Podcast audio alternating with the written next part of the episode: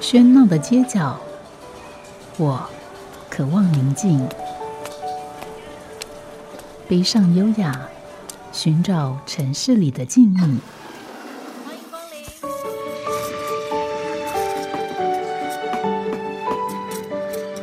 临。一杯拿铁问候，我们在书里相遇。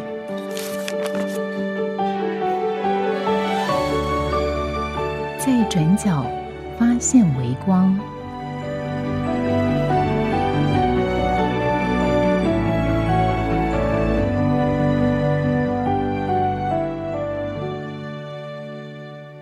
欢迎收听今天的《在转角发现微光》，我是主持人吴嘉恒。在今天的节目里面，我们邀请到另外一个书店的顾问来介绍一下书店。而在我们过去的这些节目里面，我想听众朋友也会注意到，我们每次邀请不同的书店，而事实上这些书店，因为它并不是一个呃制式化或者属于一个连锁系统的书店，所以每家书店的特色、它的方式、它的想法都不一样。而在今天节目里面，我们邀请到的是花栗鼠绘本馆的顾问欧林静老师，那请他来介绍一下花栗鼠绘本馆。当然，这家绘本馆它是在台北，而且很热闹的忠孝东路这一带。老实讲，我觉得一般大概我们不会想到在那边居然有一个这个绘本馆。但是，我想，呃，今天就很高兴能够请到欧老师来介绍一下这个花栗鼠绘本馆到底是一个什么样的书店，然后它会提供什么样的呃这个服务。我们先欢迎欧老师。主持人好，各位听友大家好，欢很高兴各位跟听友们在空中相会啊！今天也非常荣幸可以来介绍花栗鼠绘本馆啊。基本上，花栗鼠绘本馆是来自于馆长林中正他的一个梦想，因为他自己大概在小时候五岁之前是在台湾，后来五岁之后就是随着父母亲到日本去。那因为知道日本早期他们战败之后，呃，国民的阅读在社区当中萌芽，所以他有很多这种绘本的阅读活动，带动了他们这个家庭成为读书会。哦，那后来也因此因让整个日本的绘本可以蓬勃发展。那刚好这个林馆长他是在那样的环境当中长大的啊，他有曾经说过，他小时候妈妈印象最深就是回家妈妈再怎么忙，如果睡前就会陪着他读一些绘本。那那些绘本无形当中就成为他长大当中很好很美好的回忆。所以他自己本身本来从事的是科技业，大概。在四十岁的时候，想说人生下半场可以做些什么，那就想到了这个绘本对他的一些影响。那刚好那个时候也是台湾正在推动这个亲子共读的时间，他就想说，那是不是可以回国哦？那也征得这个亲戚还有他太太支持，回到台湾来创立这个花栗鼠绘本馆哈。这是大概整个的应有这样。嗯，所以绘本馆到现在大概有多久的时间？我们从二零一零年的春天开始，不长，但说短也不短，因为当时可能在二零。一零年，呃，接触到绘本馆的一些小朋友，其实现在年纪也不小了。没，我们的绘本馆现在最大的孩子，就第一批孩子，现在已经要升小升高年级小五了。嗯，但是欧老师刚刚提到一个，我觉得倒是蛮让我意外跟感兴趣的，就是说，我们都知道，在二战之后，日本的这个经济复兴，然后它的整个复苏的速度跟它成果是。举世共睹是那当然，大家大家可能会觉得说，在这里面哦，有日本的国民性啊，有美国的协助啊，但是细节呢？其实刚刚欧老师提到一个细节，就是在他们战后，其实对于。呃，下一代的教育的扎根这一块，透过绘本来达到学校教育可能不及的地方，家庭教育的呃其中的一环，其实扮演非常重要的角色。是他们有图书文库，我自己曾经跟着我以前儿文所的老师到日本去参访，让我非常感动，在上野有一个儿童的。国家的图书馆在上野公园吗？在上野公园那一个地方，大家只知道有上野公园、有上野动物园，不知道那边对有一个非常精彩的图书馆。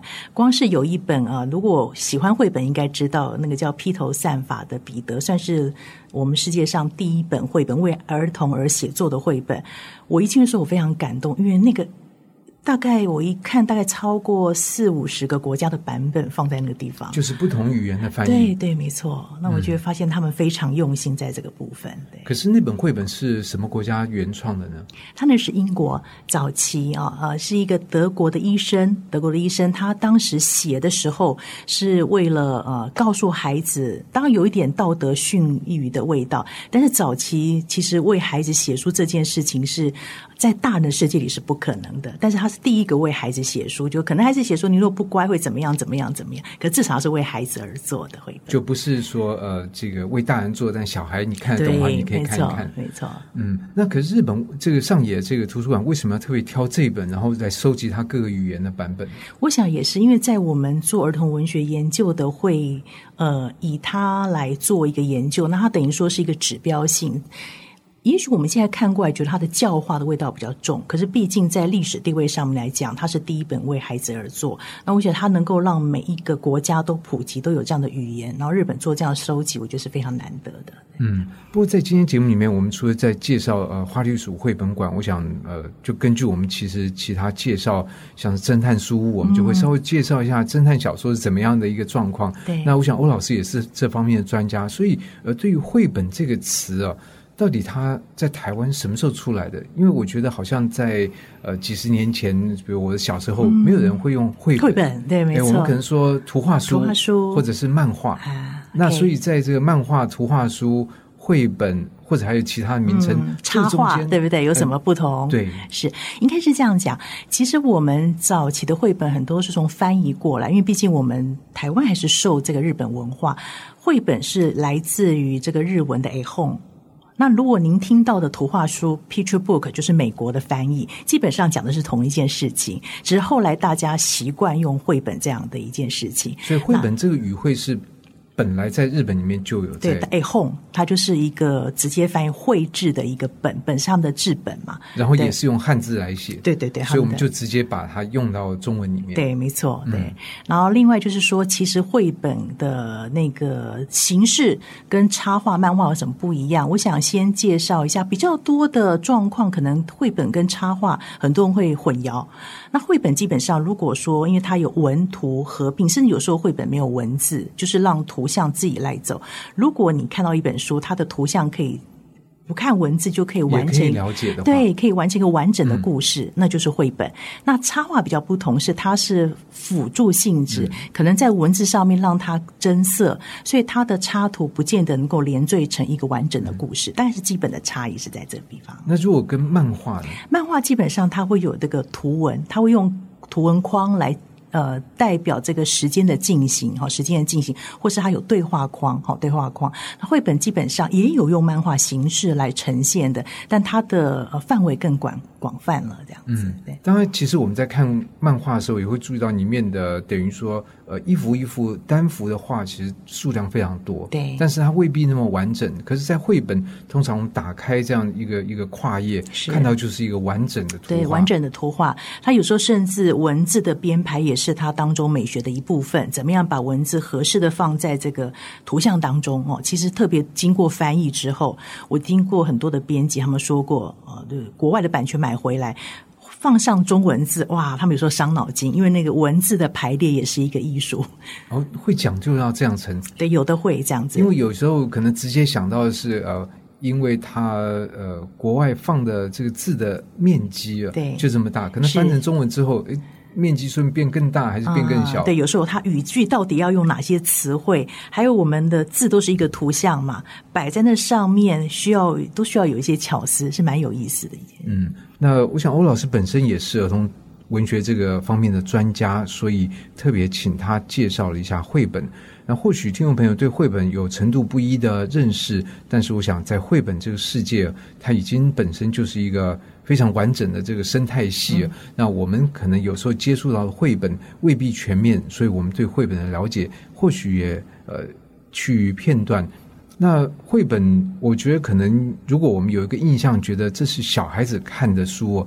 可能不见得完全正确吧？这个印象是，应该是说，呃，不能说不正确，它可以更广义的来谈，是因为我们每个人其实心中都有一个孩子，对，都有一个小孩。绘本它其实刚开始可能大家会设定在为儿童，因为它图案多。那的确在台湾在推动这个亲子共读的时候，会把它成为很重要的美材，因为孩子毕竟识字能力会比较弱一点，随着年龄的增长之后，他可能看更多的这个文字。大部书，可是其实很有趣，因为绘本它其实很多时候是绘者他们本身很多的艺术性、呕心沥血的创作，那过程当中有他很多生命经历。我常说绘本是那种大道理轻松讲，你会从当中体会到有一些是我们成长过程当中可能会触及到一些东西，也会引起大人很大的回响。所以我常说绘本其实是老少咸宜。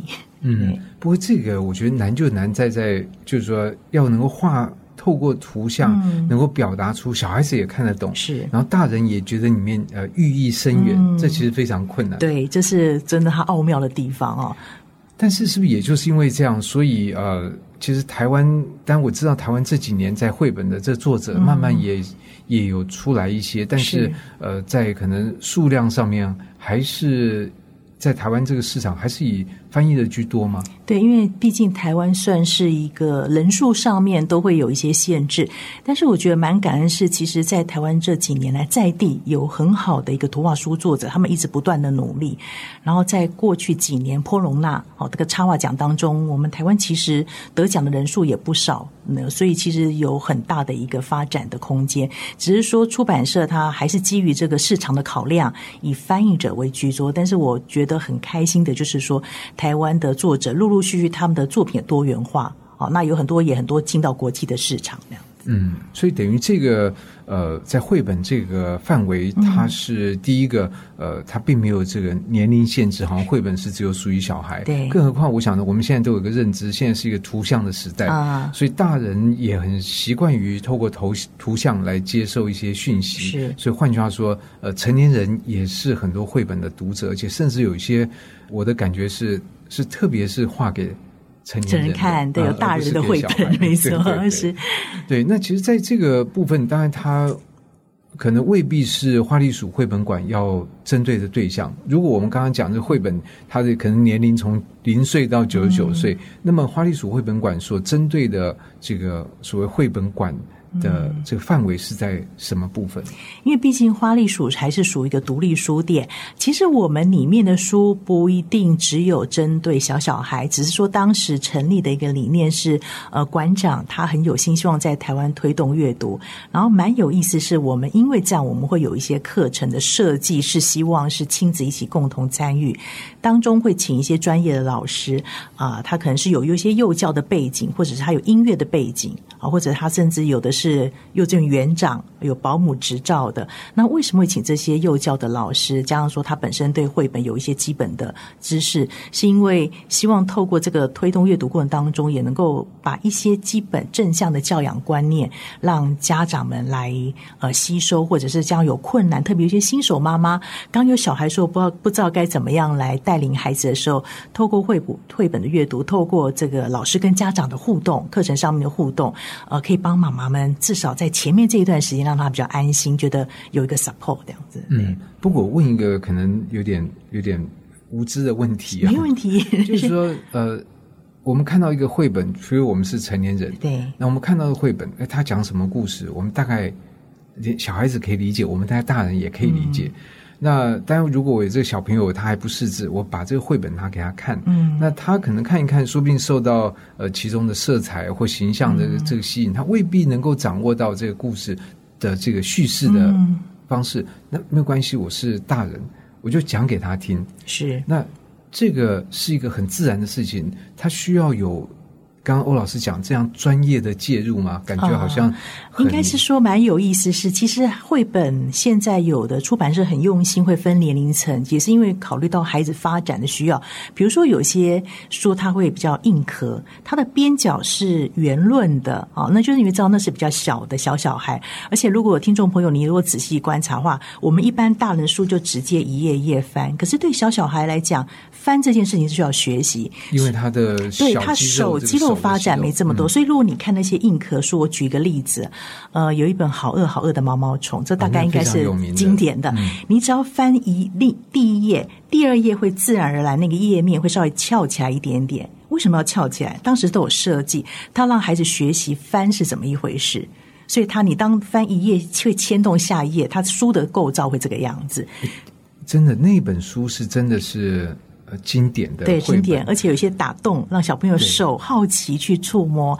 那家长就觉得说，不晓得这本书为什么要设计成这个样子。那其实透过老师们，他们学过儿童心理学，学过儿童发展，他就会从孩子发展的角度来帮助这些妈妈们知道说，哦，这本书不单有它的文学性，它的艺术性，其实在设计过程当中，怎么配合孩子的发展来进行阅读。那这样的话，让他阅读更有趣味了。对，因为这本书。也是我小小孩子小时候，我们其实常常看的，但是。我其实真的没注意过，就是上面的洞，当然我们知道很有趣，就觉得这是一个设计上面的特色，但是并没有注意到，当他翻过一页的时候，下一页会稍稍翘起。书页会翘。一般的硬板书，如果用心制作的，都会有这个倾向，就是为什么他会翘第二页？原因就是要让小朋友练习翻，因为翻对于那是对大人来讲是天经地义，因为我们已经读了好多年的书，可是孩子不知道怎么翻，所以你看孩子都是一把抓，对，他的手是一把抓。哦，所以实际上要透过这个精细的动作练习，还有书籍的设计。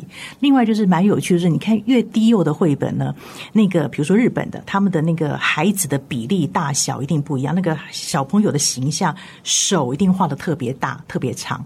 为什么？因为小朋友小时候都是透过手，还不语言语汇能力还没那么强的时候，透过手来做沟通。所以当小朋友看到那些图像的时候，哎，会自然而然会有这个。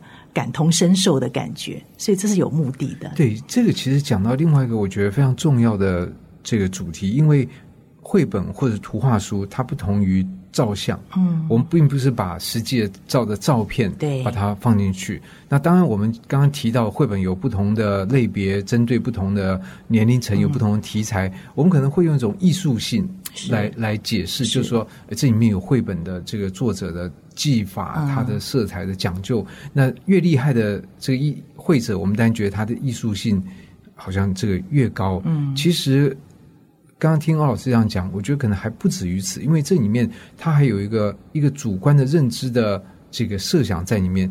当这个我们是用手来，嗯，来来认识这个世界的时候。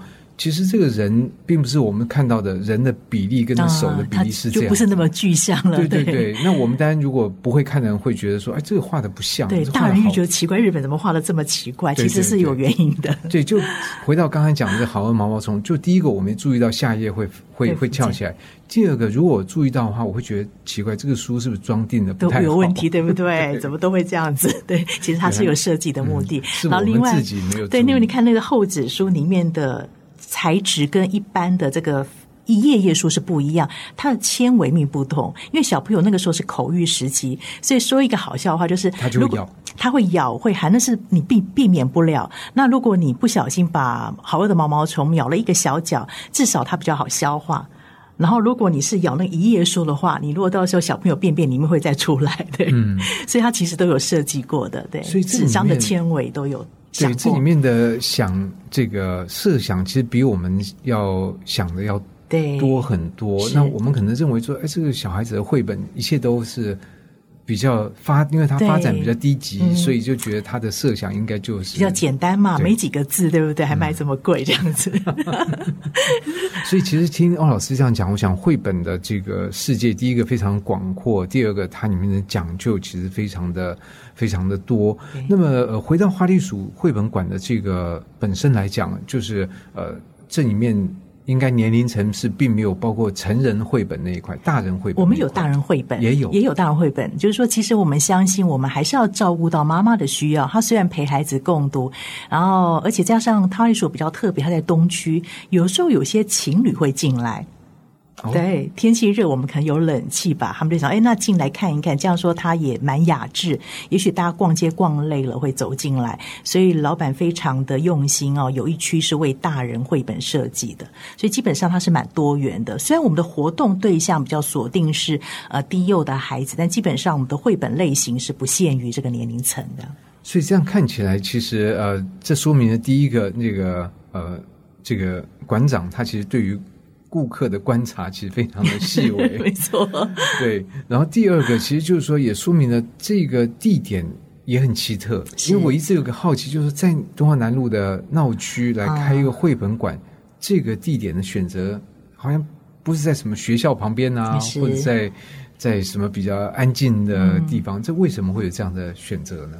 我想，因为馆长他自己在东京呃，在日本长大嘛，他觉得其实，在东京这么热闹地方，包含在美国的纽约，也都是热闹地区，有这个呃书店在这个地方陪伴着，特别是有时候也有这儿童书店，所以他觉得台湾东区也适合一一家书店。因为我刚才回到刚刚讲的，每个人心中都有一个小孩。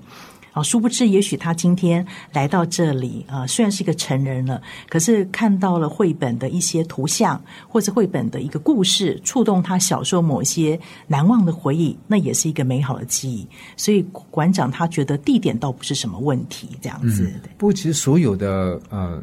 独立书店在我们节目里面受访，也都会提到，就是说他们实际上经营的这些一些的状况。那这经营状况跟他们所在的地区市场也有很大的关系，但跟他们的书籍的类别、它的这些呃属性也会有很大关系。可是我比较好奇的就是说，那在东区那样的地方来设一个绘本馆这样的书店，它在营运上面是是 OK 的。呃，当然这个必须要说，馆长非常热心，他真的是加上他亲戚的支持，才有办法去。当然，这个不不可能有这个盈利的部分，但是很感谢，就是很多的老顾客啊，我们他。馆长是说他要做口碑的，所以是有一些老顾客不断的回馈，加上说我们的有一些的活动，还有我们有一个图书的俱乐部啊，这个是比较特别，就是说为孩子量身定做的一个书籍，那这些的会员来支持这个书店的营运，对，所以我想这也是一个良心事业。对，不过良心事业，我觉得当然还是要回到，就是说，呃，跟读者的互动跟支持上面。所以，我们待会呢，在我们就会请欧老师来实际来介绍一下，在花栗鼠这个空间以及它的周边的活动是怎么样来来运作的。那我觉得，或许这方面可以让听众朋友得到更多的讯息，那可以有机会来接近花栗鼠绘本馆。我们先休息一会儿。好家庭联播网。中部地区，古典音乐台，FM 九七点七；北部地区，Bravo FM 九一点三。欢迎在音乐之后继续回到在转角发现微光，我是吴嘉恒。那今天在节目里面，我们邀请到的是花栗鼠绘本馆的顾问欧林静欧老师。那刚才他也透过他跟呃花栗鼠的这个绘本馆的关系，还有他在儿童呃文学方面的专业，来帮我们介绍了绘本这件事情。而在节目的后半，我们当然会把焦点更多的放在这家书店上头。那我们刚刚也说过，呃，花栗鼠绘本馆是在。台北的忠孝敦化的捷运站附近是一个非常热闹的地方。我们可能在这边可以预期到会有可以逛百货公司，会有餐厅，会有服饰店，会有一些比较比较新潮潮一点的东西。但其实在这边也有一个。呃，一家绘本馆存在。那当然，在这样的地方，呃，有一个绘本馆。刚才欧老师也提到，有时候会有呃逛逛街逛累的情侣进来歇一歇、吹吹冷气。那在绘本馆里面，也有可能一些针对比较大人的，可以给这样的情侣或者给妈妈、给爸爸来来看的这个绘本。那不过讲到实际上面的运作，以特别以在现在这个时代。有很多网络的这个便利，使得书店既是一个空间，但是它也不会受到这个空间的这个限制。我们先从空间来讲，就在这个呃绘本馆里面，呃的陈列是一个什么样的方式或者概念来陈列这些绘本？呃，我想先介绍一下花栗鼠绘本馆，它其实在忠孝敦化站，大概如果七号出口出来非常近哦，真的是一个闹中取静的地方。它的陈列其实它地。嗯，地方不大，但是里面它会以年龄层，比如说，因为有一些比较低幼的孩子，所以有一区书车区是零到三岁的孩子，他们可以实际阅读的书籍。那另外就根据主题，中文书之类会根据主题来做一些分类，比如说，呃，父母亲关心这个情绪的问题，或者是孩子要上学哦，逢小朋友上学的时候，小学生有没有什么要需要注意的事情这一类的啊，以主题不同主题来。那另外还有这英文书区跟这个日文书区哦，都是一些。馆长还有我们几位老师精选过的一些绘本，哈，这个部分。那当然，馆内还有一些属于大人的绘本。刚才提到说，我们在东区还是会遇到有一些情侣或是大人们利用周末假日过来这里啊。那绘本也蛮有蛮特别的一个地方，就是它本身有一区是针对这个台湾的图画书的作家，因为花栗鼠绘本馆很希望能够鼓励台湾呃绘本作家能够有一个发讯基地，所以有一个书车的地方是为着。呃，陈列他们的作品，那这个大概是馆内大概的一个呃陈列的方式，这样子。嗯，那所以在这个里面，等于说呃，在。还不太会走的小小孩也可以在这边，对，也可以。我们有好多妈妈其实抱在就背着背带，然后抱着小朋友就过来读书的。那如果说在小学这个阶段，比如说这个呃中年级以下或者高年级的小朋友到这边也有他的绘本。其实我一方面是绘本本身它不限年龄层，有的绘本的字数多一点，好，或者是它相关的主题多一点，其实也很合适孩子阅读。另外，我们有一趋桥梁书，也就是说，介于这个绘本跟这个小朋友将来要读大部书之间这一个系列书，台湾这几年有很多出版社也有出，所以基本上，我想小学、国中、高中应该都是有机会在这个绘本馆找到适合你自己的书籍。但是在这个。文字书方面就不会放在这个书店里。文字书有，但是量不是这么多。我们会选择，比如说比较多是有得过纽伯瑞的奖，哈，我们有特别选过，因为毕竟场地对对很著名的纽伯瑞的书籍，那我们会选几本可能合适这个时代孩子阅读的，放在这个过程当中，也照顾到这些呃比较大的孩子的需要。嗯，那另外，其实，在文字书方面，呃，也有一个在近年我觉得蛮大的类别。就是教养类的，嗯，但这教养类的读者就是给爸爸爸爸妈妈，那他他并不是用图画来这个来表达，而是透过文字，对，那。这样的书在花栗鼠绘本馆也有吗？也可以找得到。不过，因为毕竟我们还是以绘本为主，我们有很多的书是属于有一类的教养书，它会透过绘本来谈这个相关教养的主题。这一类的书也会放在我们绘本馆里面，或是儿童的这些发展相关的议题的。因为毕竟我们还是希望能够照顾到家长他照顾孩子、陪伴孩子成长当中的一些需要，所以大概我们会以这个呃低幼社群妈妈们需要什么来设计这些教养书的内容。嗯。所以我想这样介绍，听众朋友大概可以得到一个粗浅的概念，就是在花栗鼠绘本馆里面，真的是如他的馆名所说的，就是以绘本为主，里面有文字书，但是它的数量上面就不会比较。这不会那么多。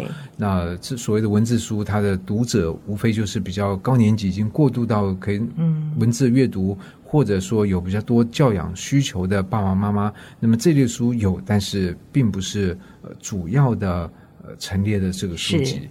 那当然，这个我们讲的是属于硬体的部分。那软体就一个书店软体的运作，花栗鼠绘本馆如何来来经营或者架构这样所提供的。种种服务呢？OK，好，谢谢。因为听众我们一定很关心，到底这个书店除了卖书之外，还可以做些什么？还有什么样的想象？其实我们有几个呃活动跟课程在进行啊。我分几类来跟大家做分享。一个是常态性的，刚刚有说到，我们其实很希望照顾到年幼的孩子。呃，当家庭有一个 baby 出生的时候，可能新手妈妈会手忙脚乱。好，所以我们分几个按着年龄阶段好来开这样的课程。课程的常态性，也就是说，他一起大概五堂课。所以这个课程是针对新手父母吗？都有，我们有一直到学龄呃上国小之前的，有一个零到一岁叫奶瓶班。好，奶瓶班老师是我自己研究所一个很好的同学，他过去是呃幼儿园的园长。也有非常多这个经验，本身也是一个国际按摩的一个执照，然后也是有拿到保姆执照。那这个课程非常可爱，就是它其实很重要的是，在这些零到一岁孩子根本就抱在手上，甚至还不知道该怎么样来跟孩子做互动的时候，有相关类型很简单的绘本，可能透过手指摇，因为他是幼稚园园长嘛。或是一些呃一些肢体的运动，怎么样把这个书带给孩子，让孩子可以关注书，去摸摸书，或是知道书是怎么一回事。那另外呢，他会有一点点那个婴儿按摩的部分，因为他是这一方面的专业，所以告诉妈妈们，可能孩子如果肚子胀气啦，或者小朋友哭闹的时候，你可以有哪些穴道可以帮助孩子做一点婴儿按按摩。所以你会发现很可爱，他自己也带一个小小的。假人的小朋友 跟着一起做，所以那堂课是后面有一点时间是父母亲要跟着他一起来跟实际跟孩子操作练习按摩这件事情。那非常难得，也是因为我们也希望说照顾到妈妈的需要，但后面会留十分钟有家长 Q M K 对，然后妈妈的按摩或是妈妈怎么样舒压相关的音乐。那我印象中去有一次好可爱，因为我就看说这些小朋友一岁能做一岁以前能做什么？哎，小朋友刚开始。到处爬哦，可是到放音乐的时候，小朋友竟然停住了，然后跟着老师在那边左右晃动，好可爱！就发现人对于这个音乐的，对，是真的是先于文字，文字。所以其实孩子是可以被这个环境所感染，他知道那段时间他就要定下来享受音乐，然后跟着老师左右摇动，好可爱。那一次我就印象中印象非常深刻啊，这是属于零到一岁，我们叫他奶瓶班。另外有一个是一到二岁的，一到二岁，因为他开始会走了，那开始对外界更好奇了，开始有一些简单字汇出来了，所以我们会针对这个有一个幼幼班，幼幼班就是相关的绘本，老师会带他们啊做一些阅读跟活动。那这个目的其实在示范给父母亲看，因为父母亲一定会很焦虑，说：“哎呀，怎么办？老师，我的孩子哦。”都没有办法从头到尾好好做好看一本书，好，或者是说，呃，我这些书我不知道该怎么跟孩子讲。老师有时候配合声音的语调，有时候也实际上告诉父母亲，其实你就是从孩子喜欢阅读的那些地方开始进行。这个过程当中，大概每次我们的课大概都五十分钟，后面会留十分钟，有一点 Q&A，解决一些家家长的担忧或者家长的疑惑，剩下也要点分享也可以啊。这大概是一到二岁。另外，到了三岁的时候，孩子有的会早一点会进到幼儿园。那如果有的家长他不那么急，他其实在家教他。另外一个三到六岁的这个 workshop，它是有一点这个结合蒙特梭利的概念，因为蒙特梭利在小朋友的手指协调、日常生活的自理或者简单的数学、语文的发展当中会做一点运用，就会找相关的绘本，完了之后会有一点点小小的手作。那个手作可能是手眼协调部分，也可能是。学习数学。简单的数字的认识，好，透过那样子的一个方式，让家长可以预备。比如说，我举一个例子，数学的部分，我们会怎么做呢？我们可能就是拿那个骰子，让小朋友念，先熟悉那个数字零到六，好，零到六或者一到六，数字长什么样子？再加上说，让他去找那个呃，制作个什么小小的绿豆啊，举六个，让数字跟数量可以做结合。那这就配合相关的绘本，好，让孩子可以做一点练习。那另外，在这个三到六岁很重要，是孩子在发表在语言的部分啊，他开始在学习语言，所以我们会让小朋友做简单的自我介绍，因为他到幼儿园去，他要需要做这件事情嘛。那做的方式，我们让他坐在老师的腿上，我们说那是坐宝座。好，小朋友坐在那上面，然后简单透过老师抱着他，然后他简单的。呃，说大家好，我是谁？然后小朋友学习回应。那另外这个课程当中，我们也会要求小朋友，就是要自己做完这些劳作，自己要把东西整理好，学会资源分类。因为孩子会学习，他透过大家哦在这样做，然后我们老师一步一步陪着家长啊。做这样进行活动，他会学习。我们也跟他说，这个可以回到家中。你如果玩玩具，或者你自己啊做完工、做完劳作后，你把它收好。那希望他能够养成生活自理的这些习惯。啊，这样的目的是帮助他将来到幼儿园时候比较快适应，因为这些都是幼儿园当中老师会做的部分。这样子。所以在这个里面，其实单第一个我们看到就是说，根据年龄的这个分类，而且它是一个好像一个一贯的系统上面，这样慢慢慢慢上去的。是，所以也有人就是从比如说从这个零到一岁这个非非常奶瓶班开始就按部就班，这样每个礼拜来报道。对对，我们几乎上有奶瓶班，是我们后来比较这一两一年来才推出来的，因为刚开始是零到二岁的在一起，后来发现说，哎。年龄上有差距，这样说有很多新手妈妈很焦虑，看到那些哦已经两岁孩子都会做好多事情了，怎么办？他们很焦虑，我的孩子怎么好像还躺在那？其实我觉得最需要教育的是爸妈。对，没错，所以我们才把这个零到一岁啊抽出来，那请一位专业老师来带领，就是说。绘本馆也在跟着那个节奏走，看大部分的父母亲这个时候的需求是什么，我们根据需求看一看我们可以做什么。好，这是我们常态性的课程这样子。那到六岁以上呢？六岁以上基本上就会呃比较是因为孩子会长大嘛，我们会利用寒暑假，或是我们有一些特别节庆的活动。比如说父亲节或者暑假，我们会结合这个呃绘本的 DIY，或者现在很流行的缠绕画啊，还有这个我们有一个糖果老师，他是做那个手作美劳的老师，做一些结合，或者音乐律动的部分做结合，这个比较特别的，那就可以利用寒暑假或特别节庆的时候，哥哥姐姐带着你的弟弟妹妹一起过来，因为我们的孩子呃蛮有趣的一个现象，台湾不是说少子化，可是我们觉得在绘本馆好像妈妈一。直直在生小孩，就是哥哥姐姐长大之后又怀孕，对，那这是一件蛮有趣的事情，蛮有趣的现象，这样子。所以每个人在不同的地方看到的现象，其实会不一样，都不太一样啊。那另外就是说，可能有一些呃大人们，他们也想说，那是不是有一些针对大人的讲座？那的确，我们会利用周末假日，呃，也许会有一些。呃，跟出版社合作的作家的发表会、新书的发表会，或者是我们有一些。说故事训练的讲座，那个比较不定期，利用周末假日啊，有因为周末时候有时候是爸爸可以在家帮忙照顾孩子，有的是爸爸很喜欢讲故事，妈妈看孩子，这样一起过来做练习，这样子。对，其实这个是就是说，不仅是亲子，而且亲子不是只有母亲或者是只有父亲，是就要两个人一起来，对，它是一个共同的活动。而且我们感动是发现说，现在的父亲可能也。被呃有一些观念上面更新，所以有时候会看到是爸爸带着小孩子，爸爸下班之后陪着孩子来花栗鼠，可能就念一本书给孩子听，我们都觉得非常感动，这样子。对。不过这个如果我们实际到这个书店，的确那个空间是有限的，里面我很难想象可以容纳很多家庭，三四个家庭其实已经。可能蛮蛮对，我们会看一下，因为其实呃，大部分来的家庭，但活动时间会比较多。可是如果周末假日的时候，有时候有大概七八组，应该是还 OK，七八组家庭，他会轮流嘛，人会轮流，他不会就是说对一直待在对对同时进来这样子。我们只希望说，至少有个地方在那边守候的大家。那当然有些。呃，外地的，我说那我时间上面没办法配合，该怎么办？那所以因为这样，馆长他就效法日本，日本有一个书店，他们这么做，他是做这个帮忙配书、选书的啊，有一个方案，我们叫阅读俱乐部。那这个部分比较特别，是我当第一次听到馆长这样跟我讲的时候，我觉得哇，那好像是那个牧师的工作，怎么说？怎么说？对。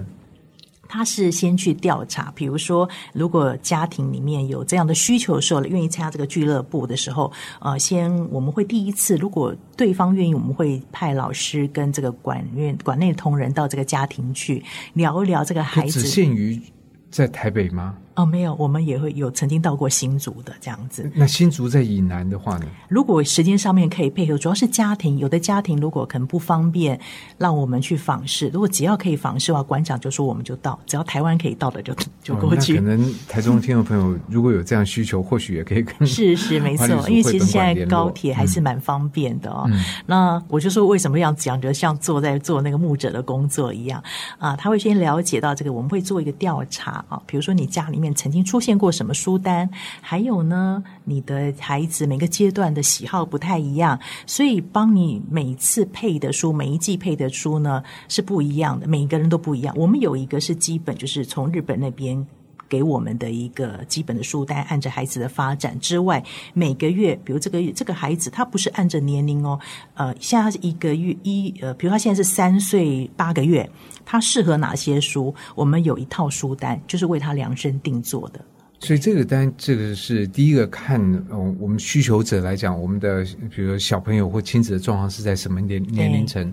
然后二方面也看个别的差异，就是我们家里面有什么书，或者我们喜欢读什么样的书，是，然后会有就像一个套餐一样，对，套餐一样，对，而且一定跟别家的不一样。那甚至有时候。有的家长很可爱，他也说：“哎，我的孩子，比如喜男生嘛，喜欢车子，可不可以不要老是车子的？我们会选相关的，但是我们会让他过渡，因为你从一个车子到一个没有车子，对孩子会受不了，所以我们会让他慢慢慢慢过渡。那这就是考验老师们的智慧了，这样子。所以我们会做这样的。那另外就是说，参加这个俱乐部的话，我们三个月会有一次针对大人或者针对孩子的讲座，那是免费的。另外还有一个讯息，每个每每一季会有一个书讯，就是。当中有馆长他一些教养方面的资讯提供，然后我这边也会提供一些好书的介绍，这样子。对，所以等于说，呃，花栗鼠绘本馆的这个经营，其实，在我们这节目看来是蛮特别的，因为呃，在很多的书店的读者不会有那么剧烈的变化。对，啊，就读者当然他自己，比如说。侦探推理好了，它当然类别也很多，但是读者不会有很明显的生理上的变化。嗯，可是小朋友是一个在一两年、两三年，那变化 是非常快。嗯，那在不同的变化的状况底下，他的需求也就会不一样。不一样，对。那不同的阶段也会碰到不一样的问题，所以等于说，呃，花栗鼠绘本馆在这边就是帮呃家长帮爸爸妈妈来做比较。专业的规划，对，我们会希望这样。甚至有一次，有这个家长告诉我们说，因为那段时间他们有家人有这个长辈过世，孩子可能会小还小，不太了解怎么一回事，所以我们在配书的时候就会注意到这个部分，怎么样在这个生死议题部分符合他的需要。那在这个部分，我们会用电话做跟家长做一些联系，这样子。嗯，对。不过这边我可能也岔出来问一个问题，因为其实在这边，他当然跟这个小孩子的发展。跟小朋友的这个呃社会化是有很多的关联。那但是在现在台湾的环境里面，其实很多学校都很习惯在讲一个东西叫做品格教育。嗯，那当然有品格教育的手段，在学校里面有时候也就会透过绘本。绘本是。那所以从比如说从您的观点来看，这个品格教育这件事情到底是怎么回事呢？嗯。因为其实我们常常觉得，一个品格教育是要回归到家庭教育这个部分。呃，比较可惜是我们很习惯“教育”这两个字，所以有时候要去想想看，到底教育是怎么一回事？书一定要有绘本，一定要有教育意义吗？我给孩子一定要看到那个，特别现在要写书单，对不对？所以那其实造成孩子另外一个痛苦哦，另外痛苦。所以我常就举一个例子，包含很多家长会问我说。到底哈，我要这个孩子常常打人哦，抢玩具哦，我该怎么样选什么样的书籍给他？那问我说，我通常怎么选书？当然有时候针对他需要，我会跟他做分享哪一类书。可是我常说，我的选书方式是。我自己觉得得到感动了，我在那边看，好像一个母亲带着孩子爬山一样。你不是要告诉孩子说啊，前面很漂亮，你赶快往上跑，努力加油，而是你走在前面，然后你享受到那个山的美景，发出来光和热，你会吸引孩子。至少我对我的孩子是这样子，所以常常是我看得很开心。我两个孩子凑过来说：“老妈怎么笑成这个样子？到底发生怎么回事？”这样子。可你不担心有一些，就好像说你刚刚提到处理这个亲人过世过世。老想这个有时候有些绘本或者书，它它表达非常好，嗯，但它不一定那么样的符合某些人对于正面或者教化的这个预期。是，我想应该是这样讲啊，呃，我相信绘本有里面这个力量。另外一个，我也相信孩子有这样的能力。有时候是我们大人。觉得孩子不够，的确从外在生理方面来看，孩子可能多时候会让我们担忧。可是要相信孩子有这个能力，我是绝对相信孩子有这样能力。那只是说在过程当中怎么陪伴孩子，有时候你不见得会那个绘本会解决孩子某一种问题，或是因为看那本绘本，孩子就。啊哦，就突然间就改什么改过向善，有没有？第二天就变成一个模范生，那个是累积的。就好像我这边要提一下花栗鼠这个名字的由来，为什么叫花栗鼠？我也曾经问过馆长，他就举个例子，他说那个花栗鼠好像在那时候在想这个绘本馆的名字的时候，到底要取什么名字，他不晓得。那后来就想到一个画面，就是那个有很多花花栗鼠嘛，像松鼠一样在那个林间在收集食物，所以有时候那个栗子不小心掉到了那个土里面去，哎，就长出来，长出树来。他说，花栗鼠也许就做这样的事情。你不晓得某一本绘本对某一个家庭、某一个孩子、某一个父亲、某一个页面。留下什么样感动？可是当他有一天回想的时候，啊，发现说哇，已经是原来是那个故事影响了我。好，所以他希望花栗鼠做这样的事情。所以馆长也觉得他不是开一年两年，他可能要开一辈子。然后也许短时间看不到什么成果，可是要相信绘本的力量，相信家长的陪伴，相信孩子有这样的能力，相信这样事情是善意的，会造造就一个美好的事情。这样子。对，我很高兴听到欧老师这样讲，同时我觉得也再次提醒我们，其实我们不要把绘本当成一个药，就是对症治药。对，这个呃什么病，所以看什么 什么绘本，第二天医生有时候都不见得开对开的药有用了。对，所以我们可能把这个心放的比较宽，就先管呃这个耕作，对，然后有一天说不定就会得到我们想要的收获。那今天的节目非常谢谢欧老师来节目里面介绍花栗鼠绘本馆，是谢谢。